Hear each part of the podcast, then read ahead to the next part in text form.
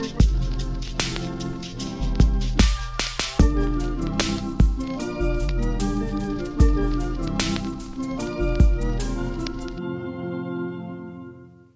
привет!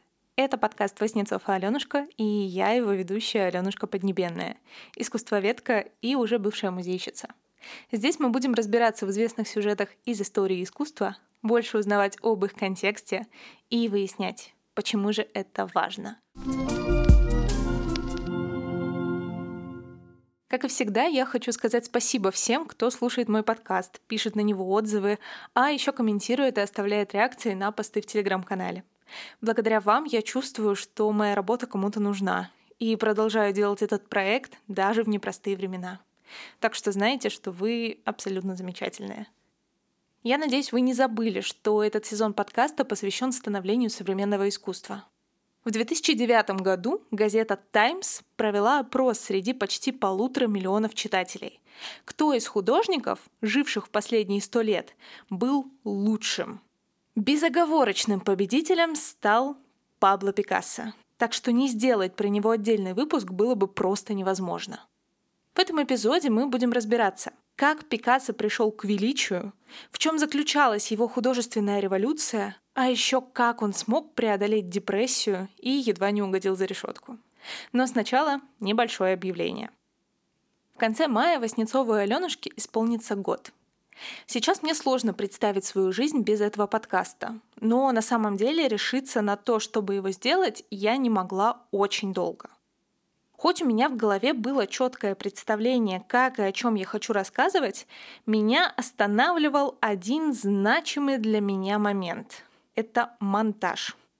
Незнакомые интерфейсы программ для обработки звука меня пугали до ужаса, и казалось, что разбираться с этим придется целую вечность, а денег на отдельного монтажера у меня не было.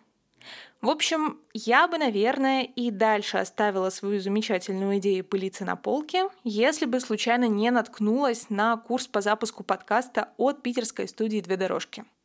Ребята, среди прочего, показали мне, что монтировать аудио — это вообще-то не так сложно, как кажется, и что это может быть пространством для творчества и экспериментов, а не только монотонным вырезанием оговорок. В общем, из жуткой повинности монтаж превратился для меня в классное медитативное хобби. Так вот, к чему это я? 17 апреля две дорожки запускают целый отдельный онлайн-курс по монтажу. Там будут не просто базовые знания, которые можно начерпать из роликов на Ютубе, а комплексное трехмесячное обучение, которое сделает из вас настоящего гуру аудиодорожек.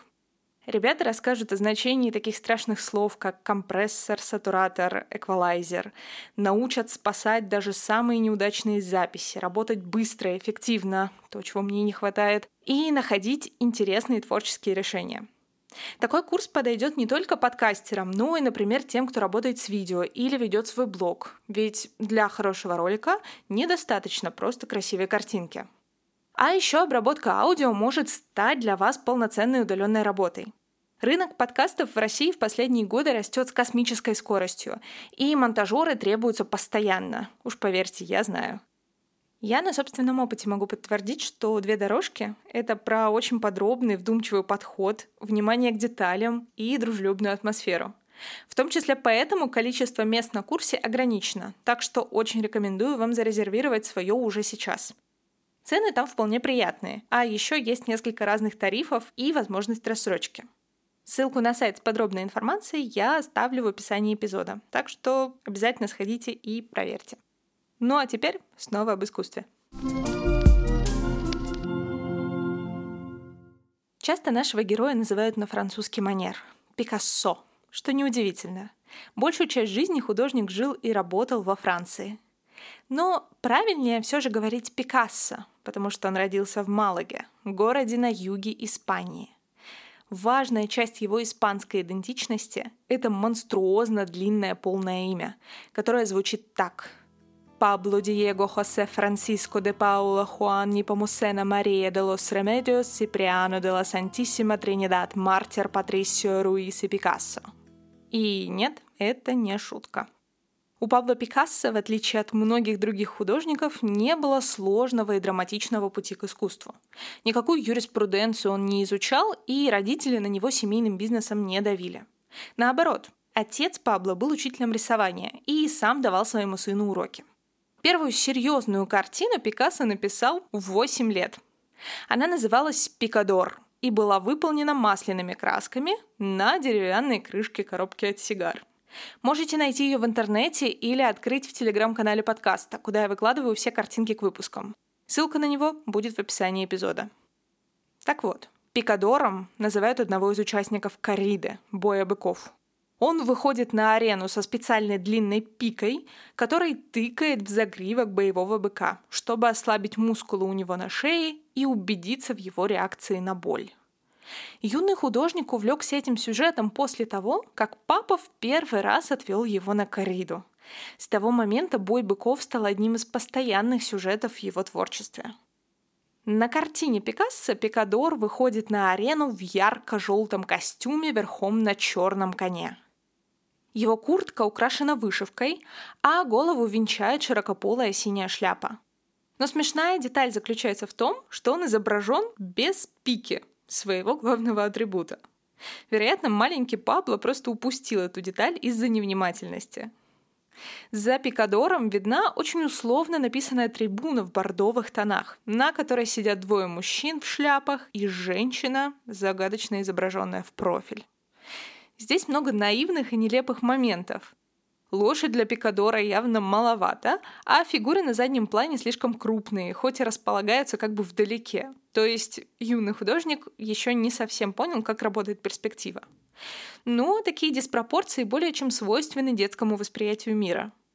Сам художник с большой нежностью относился к этой картине и не расставался с ней до конца своей жизни. Многие почему-то считают, что в начале 20 века художники двинулись в сторону абстракции и отказались от жизнеподобия, потому что не умели достаточно хорошо рисовать.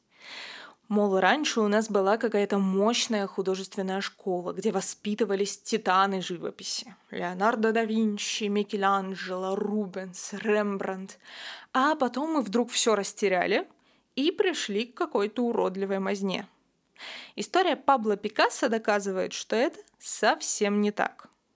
Когда Пикассо было 14, его семья переехала в Барселону, где наш герой захотел поступить в школу изящных искусств.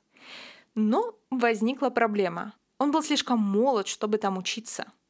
Тем не менее, его отец уговорил руководство школы хотя бы допустить сына к вступительным экзаменам. Ну и, конечно же, юный художник сдал их с блеском, и его зачислили на первый курс. А еще три года спустя Пикассо переехал в столицу, Мадрид, чтобы поступить там в Королевскую академию изящных искусств. Чувствуете, как нарастает масштаб, да? Хоть классический подход Академии был ему не по душе, он использовал это время, чтобы внимательно изучать коллекцию музея Прада, где можно было хорошенько рассмотреть работы старых мастеров и почерпнуть у них полезные приемы, которые Пикассо и использовал в своем творчестве. Но все переворачивается в 1900 году, когда Пикассо впервые поехал в Париж на Всемирную выставку. В предыдущих эпизодах я немного рассказывала о том, что из себя представляли всемирные выставки – они появились в середине XIX века и были, по сути, площадкой, где разные страны могут представить свои достижения в технологиях, науке и искусстве. Например, знаменитую Эйфелеву башню в Париже построили как временную конструкцию специально для такой выставки в 1889 году, чтобы показать, как далеко продвинулись в своем мастерстве французские инженеры. Ну а потом, как известно, башню решили все-таки оставить на совсем. Так вот, именно в эту поездку Пикассо познакомился с работами импрессионистов и в целом почувствовал себя в самом центре мирового художественного сообщества. А через несколько лет он переберется в Париж насовсем, чтобы стать его полноценной частью. Но примерно тогда же жизнь мощно ударила нашего героя палкой по голове. Его близкий друг, художник Карлос Касагемас, вместе с которым они приехали во Францию, покончил жизнь самоубийством – это была трагедия в лучших традициях бульварных романов. Касагемас влюбился в танцовщицу из Мулен Руж по имени Жермен, но его чувства остались без ответа. Из-за этого молодой человек начал очень много пить и, судя по всему, погрузился в депрессию. Тогда Пикассо уговорил его вернуться в Испанию, чтобы отвлечься от этой драмы и отметить Новый год в родной для Пабло Малаге. Но потом Касагемас принимает решение вернуться в Париж, уже без друга. Там 17 февраля 1901 года в кафе «Ипподром» на бульваре Клише Карлос Касагемас сначала пытается застрелить свою возлюбленную Жермен, но, вероятно, промазывает, после чего стреляет себе в голову. Спустя несколько месяцев Пикассо посвятит этому два полотна – «Похороны Касагемаса» и «Смерть Касагемаса». Первая представляет собой сюрреалистическую сцену, разделенную на две части. В нижней несколько скорбных фигур в темных балахонах стоят над мертвым телом юноша, завернутым в белую ткань. А в верхней на фоне облаков видны три обнаженных девушки в чулках и еще несколько персонажей. Одна из них — это, вероятно, та самая Жермен, внимание которой и добивался несчастный испанец. Второе полотно — это, по сути, портрет Касагемаса, лежащего в гробу, с отверстием от пули на виске. Эти работы стали началом того, что впоследствии назовут «голубым периодом» творчества Пикассо. Голубой период Пикассо продолжался около трех лет, с 1901 по 1904 год. Он назывался так, о сюрприз, потому что художник писал почти монохромные картины в сине-голубых тонах. Работы этого периода создают печальное и гнетущее впечатление, потому что посвящены в основном темам нищеты, старости, смерти и одиночества. А их персонажи — это пьяницы, проститутки, бродяги и попрошайки. Судя по всему, сам Пикассо в тот момент переживал затяжную депрессию. Он замкнулся в себе и отдалился от близких, хотя до этого был очень общительным и активным. Если в начале 1901 года нашего героя воспринимали как восходящую звездочку, то потом тяжелая атмосфера работ голубого периода отпугнула от него и критиков, и потенциальных покупателей, что, как вы понимаете, только усугубило его депрессивное состояние. Одна из самых характерных картин Пикассо того времени — это большое полотно под названием «Жизнь», которое он написал в 1903 году в Барселоне — на нем мы видим две пары людей, которые стоят друг напротив друга. Слева — обнаженные мужчина и женщина, а справа — мать с младенцем на руках, завернутая в синий балахон. Их узкие, вытянутые пропорции напоминают о персонажах картин другого испанца, жившего, правда, на несколько столетий раньше, великого Эль Греко. На заднем плане, судя по всему, стоят одна на другой две картины, на которых изображены скорчившиеся фигуры, прижимающие голову к коленям. Одна из них отчетливо напоминает рисунок Винсента Ван Гога, который называется «Sorrow» или «Скорбь». То, что я сейчас вам описала, уже, наверное, звучит странно, но дальше больше. Обнаженный юноша на переднем плане — это явно Карлос Касагемас — но рентгеновское исследование показало, что изначально эта фигура имела портретные черты самого Пабло Пикассо. А еще примечателен жест, который он делает левой рукой. Он напоминает о сюжете из христианской иконографии, который называется «Ноле Митангера» или «Не тронь меня», когда только что воскресший Иисус останавливает Марию Магдалину от того, чтобы та до него дотронулась. Интерпретаций у этой картины много. Кто-то говорит, что это про отношения Пикассо с собственной матерью, а кто-то, что Пикассо создает здесь как бы оду своему творческому гению, который, опираясь на элементы старого искусства, будет создавать принципиально новую художественную реальность. Депрессия, к счастью, не продлилась вечно, как и голубой период.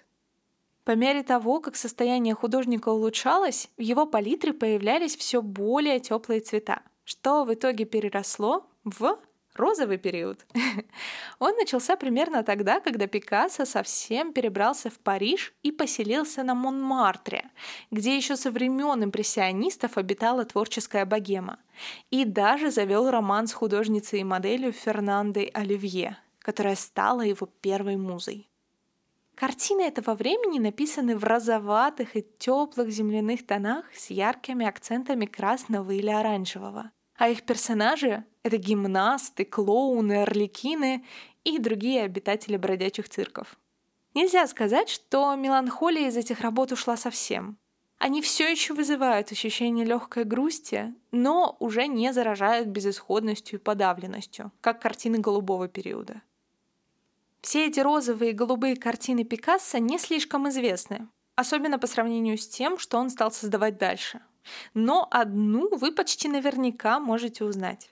По крайней мере, мне так кажется, потому что я все еще помню, как когда-то в школе нам задавали писать о ней сочинения. Я говорю про девочку на шаре 1905 года, которая находится в Пушкинском музее в Москве и представляет собой настоящую симфонию контрастов.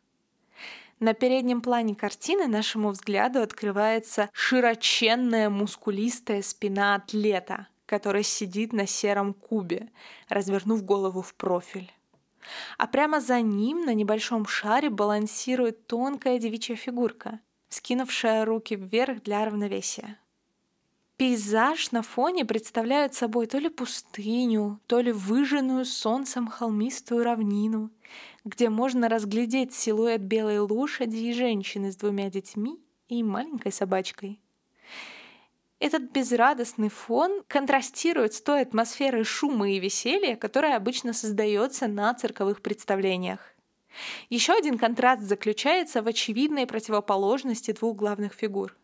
Если атлет кажется мощным, тяжелым, монолитным и как будто прикованным к земле, то маленькая гимнастка, наоборот, легкая, гибкая, подвижная и едва балансирующая на своем реквизите. Шар и куб, движение и неподвижность, изменчивость и постоянство, хрупкость и устойчивость. Пикассо очень здорово усиливает эффект через искажение пропорций. Например, он специально делает голову атлета чуть меньше, чем нужно, отчего его спина кажется еще шире. В то время как голова девочки, наоборот, ощущается как будто бы великоватой для ее тонкой фигурки.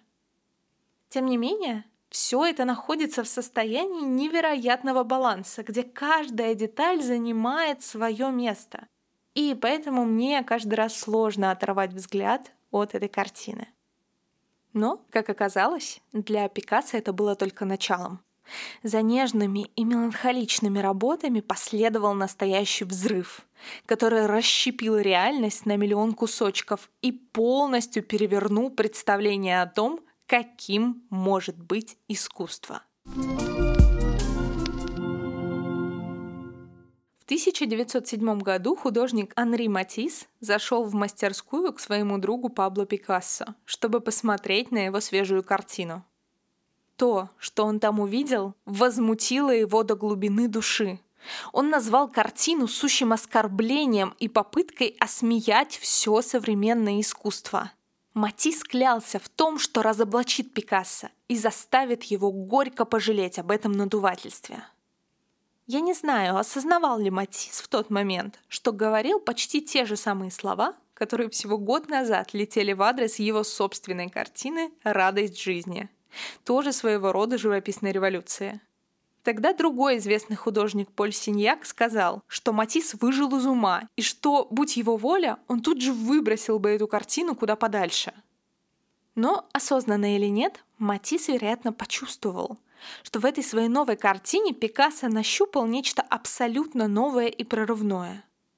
Нечто, что может в скором времени отодвинуть самого Матисса на второй план. Картина, о которой идет речь, называется «Авиньонские девицы» «Le Demoiselle d'Avignon». На ней Пикассо изобразил пять обнаженных проституток из барселонского борделя – они стоят в разных, неестественных позах и абсолютно никак не взаимодействуют между собой. Их взгляды направлены на нас, зрителей. Фон выполнен в розово-голубых тонах, что напоминает о цветных периодах в творчестве художника, а внизу виден острый угол стола, на котором лежат фрукты. Но главное здесь то, как Пикассо обращается с той реальностью, которую он изображает. Он как будто рвет ее на куски, а затем сшивает из этих же кусков заново. Фигуры женщин здесь угловатые и непропорциональные, как будто собраны из какого-то неправильного конструктора. Их взгляд кажется холодным и демоническим, а лица двух фигур справа и вовсе искажены до такой степени, чтобы стать похожими на африканские маски, которые использовались шаманами для религиозных обрядов.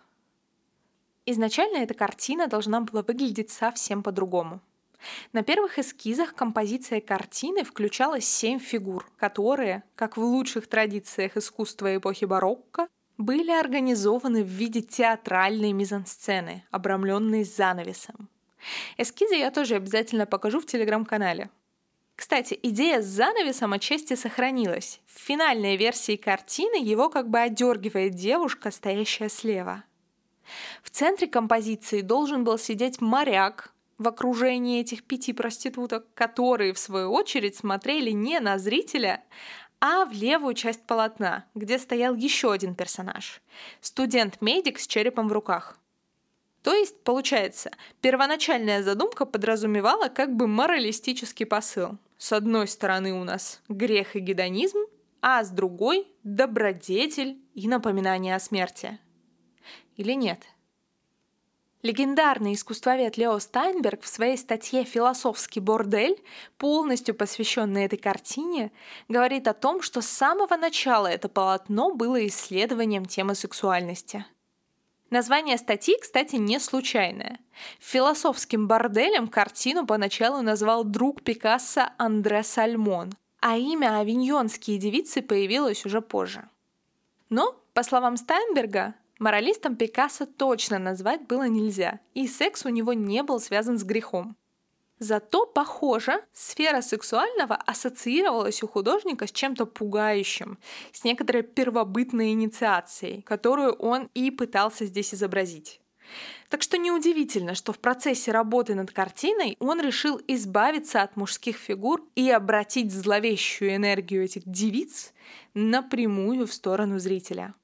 Ну а теперь представьте, типичным зрителем для искусства начала 20 века все еще преимущественно оставался мужчина. Эти женщины смотрели на него пристально, заставляя буквально замереть перед ними, и как бы сверху вниз, от чего он оказывался в подчиненной позиции. Некоторые авторы называют это эффектом медузы, имея в виду, конечно, медузу Гаргону, чей взгляд заставлял любого превратиться в камень. Эффект усиливался острым углом стола в нижней части полотна. Из-за того, что стол как бы выходит за пределы картины, создается ощущение, что за ним и сидит предполагаемый зритель. То есть Пикассо ставит нас в положение клиента этого борделя. Сама эта идея, конечно, не нова. Изображение борделя имеет целую традицию в истории искусства, которую художник хорошо знал. Такие картины были как бы мягкой порнографией, предназначенной для вуэристского удовольствия зрителя мужчины, который, смотря на них, будто бы подглядывал за тем, чего видеть не должен. Так вот, Пикассо эту традицию разрушает. Пристальный взгляд его девиц тут же дает зрителю понять, что его позиция за пределами сцены на полотне далеко не такая комфортная и безопасная, как ему может показаться. Этим же, вероятно, объясняется и стилистическая разрозненность картины. Кажется, будто художник в процессе создания так и не смог определиться, к какому результату он стремится. Но тот же Лео Стайнберг считает, что это еще один жестокий трюк, который Пикассо проворачивает со своим зрителем – Дело в том, что мы на подсознательном уровне всегда ожидаем от произведения искусства какой-то последовательности. Да, это может быть что-то странное, необычное, непонятное, но оно должно быть выполнено в едином стиле и давать нам какой-то цельный визуальный опыт. И в этом смысле авиньонские девицы вызывают какую-то невероятную фрустрацию – Пространство вроде бы плоское, но при этом в нем есть части занавеса, которые, по идее, подразумевают трехмерность и глубину. Девушки стоят вертикально, но у двух центральных фигур такие позы, будто они лежат на кровати, а мы смотрим на них сверху вниз. И кажется, что лица двух девушек справа, похожие на африканские маски, художник вообще сделал в последнюю очередь, настолько они визуально выбиваются. Чем больше смотришь на все эти детали, тем больше они раздражают и злят. Но это, как мне кажется, и есть главное заявление Пикассо. Искусство не обязано приносить удовольствие. Оно может и даже должно делать вам некомфортно, пробуждать в вас те чувства, о которых вы, возможно, сами не догадывались, волновать вас на самых глубоких уровнях. Может, именно это и напугало Анри Матисса, увидевшего эту картину в мастерской своего друга. Он мог почувствовать, что его собственное искусство, направленное на получение эстетического удовольствия и чистой радости, в миг может стать устаревшим. Кстати, несмотря на весь свой ужас и негодование, Матис принял вызов, который бросила новая работа Пикассо, и отзвуки авиньонских девиц можно найти во многих его работах. Например, в музыке, которая составила диптих со знаменитым танцем. На ней тоже изображены пять фигур, только уже мужских, а не женских, которые вступают со зрителем в очень некомфортный зрительный контакт. Но об этом я рассказывала в отдельном эпизоде, посвященном Матису, так что призываю вас его послушать. В общем, девицы помогли родиться тому Пабло Пикассо, которого мы знаем. После них он еще активнее пошел по пути разрушения реальности и стал одним из основоположников целого нового стиля — кубизма. На дворе август 1911 года. В мастерскую Пикассо в панике врывается Гийом Аполлинер, известный французский поэт, художественный критик и по совместительству друг нашего героя. Когда художник пытается выяснить, что случилось, Аполлинер объясняет ему, что им может грозить арест за кражу произведений искусства из Лувра, главного музея страны, а потому нужно срочно придумать, как обезопасить себя. Но давайте обо всем по порядку. У Аполлинера был молодой, но ушлый секретарь по имени Жери Пьере, который регулярно спрашивал аполлинеровских гостей, художников и писателей, не нужно ли им что-нибудь из Лувра. Конечно, они предполагали, что речь идет о парижском универмаге Лувр, не осознавая, что этот пройдоха на самом деле ворует предметы из малопосещаемых залов главного музея Франции. Так вот, после очередной кражи Пьере предложил Пикассо две древние иберийские каменные головы. Для справки. Иберия это древнее царство, которое находилось на территории современной Грузии. Иберийские скульптуры отличались простыми, ясными чертами и пристальным взглядом из-под тяжелых, четко очерченных век.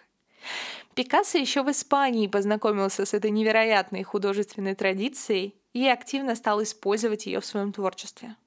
Поэтому приобрести такой артефакт художник был только рад – Головы Пьере послужили прототипами для трех из пяти авиньонских девиц. После этого эти скульптуры осели где-то в глубине шкафа мастерской Пикассо до августа 1911 года.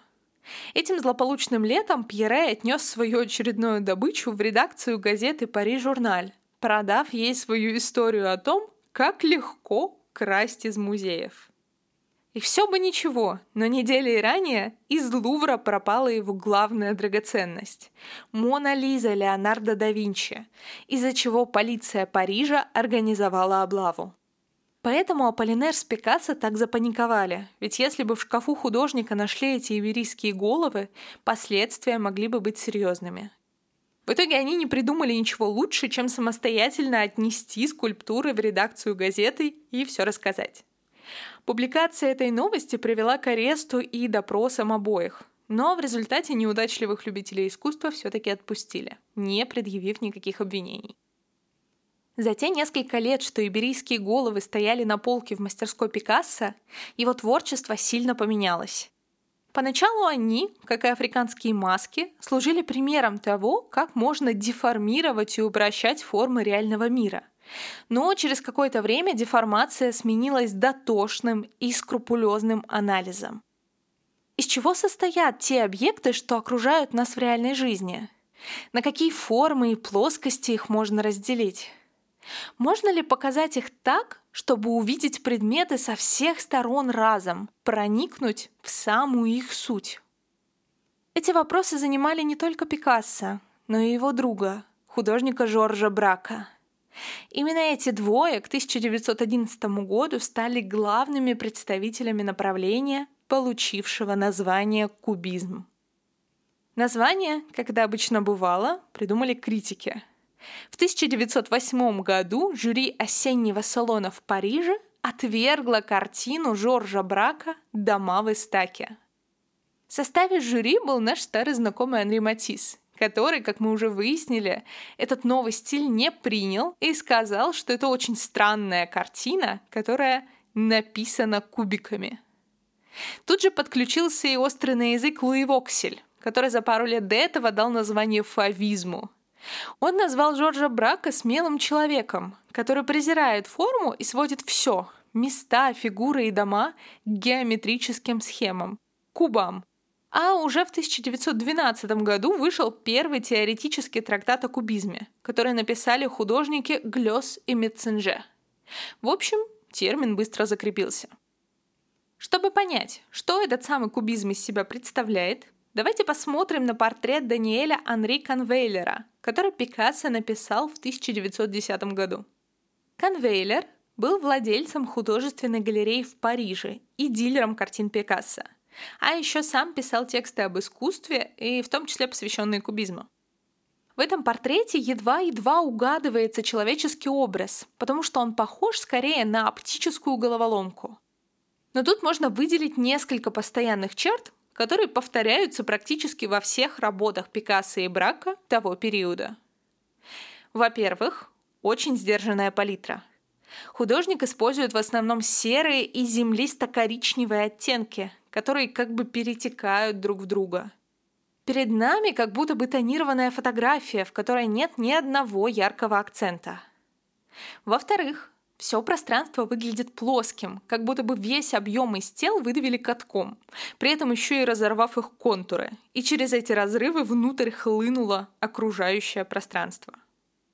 А в-третьих, физические остатки этого разрушительного процесса описываются через геометрические элементы. С одной стороны, это неглубокие и слегка наклоненные плоскости – этот наклон образуется за счет пятен света и тени, которые мерцают по всей поверхности картины, не соответствуя какому-то конкретному источнику освещения. А с другой — это нерегулярная линейная сетка, которая расчерчивает всю поверхность, а некоторые ее сегменты совпадают с гранями реальных объектов, например, с лацканом пиджака конвейлера или его подбородком. Но при всей этой сложной схеме Пикассо все же оставляет нам несколько указаний на то, что перед нами все-таки портрет, а не абстрактная композиция. Например, легкая волна волос, дуга усов, узел галстука. Из этих деталей зритель в итоге может сложить традиционную портретную позу сидящего человека, который сложил руки на коленях. И тут возникает закономерный вопрос. А зачем так сложно? Что ж, кубисты говорили, что таким образом зритель получает не меньше, а больше знаний об изображаемом предмете. Ведь возможности нашего естественного зрения ограничены. Трехмерный предмет мы всегда видим только с одной точки зрения и не можем объять его целиком. Например, с какой стороны на куб не посмотри, мы будем видеть только три из шести его граней. А кубизм как бы преодолевает этот недостаток нашего глаза за счет того, что отказывается от единой перспективы и изображает боковые и оборотную стороны одновременно с фронтальной.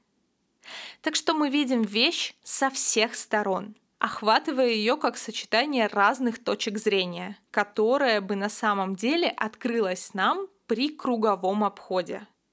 Получается, что кубисты привносят в живопись еще одно измерение — время.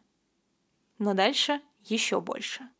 К 1912 году Пикассо начинает включать в свои композиции сторонние предметы, например, фрагменты обоев, этикетки или обрывки газет.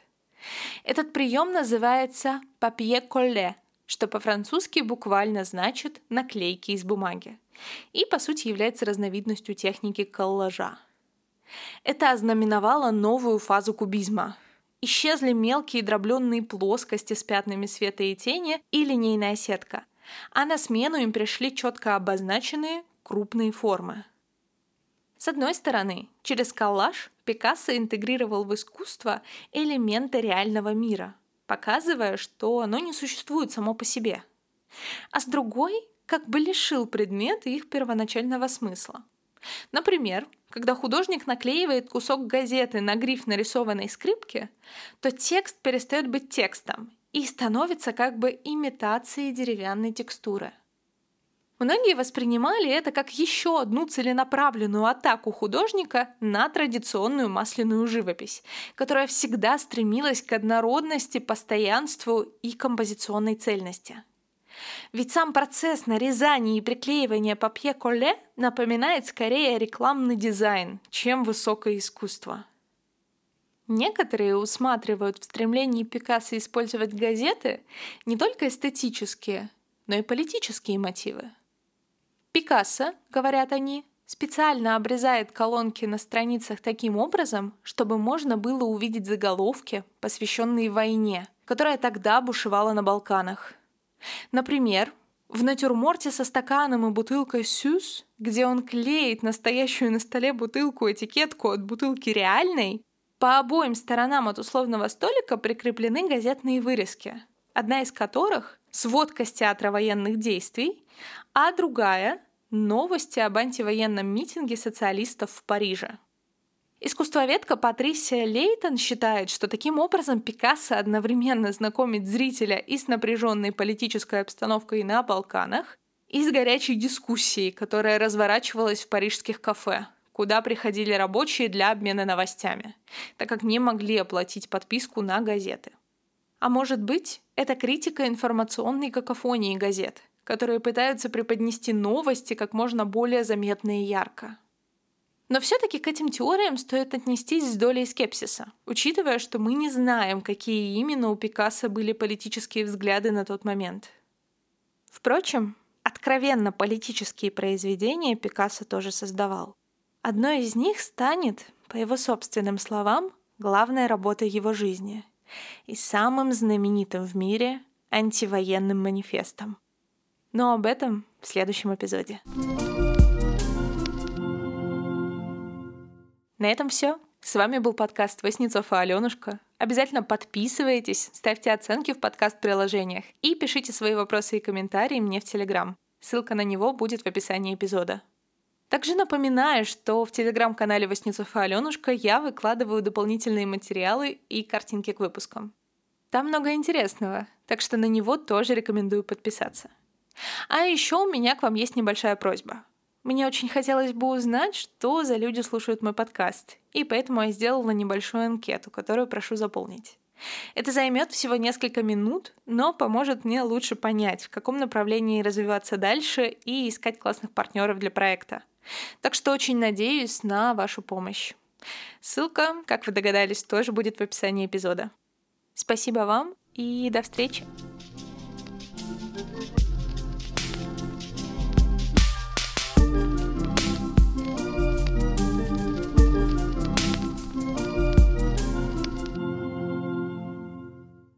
компрессор, сатура...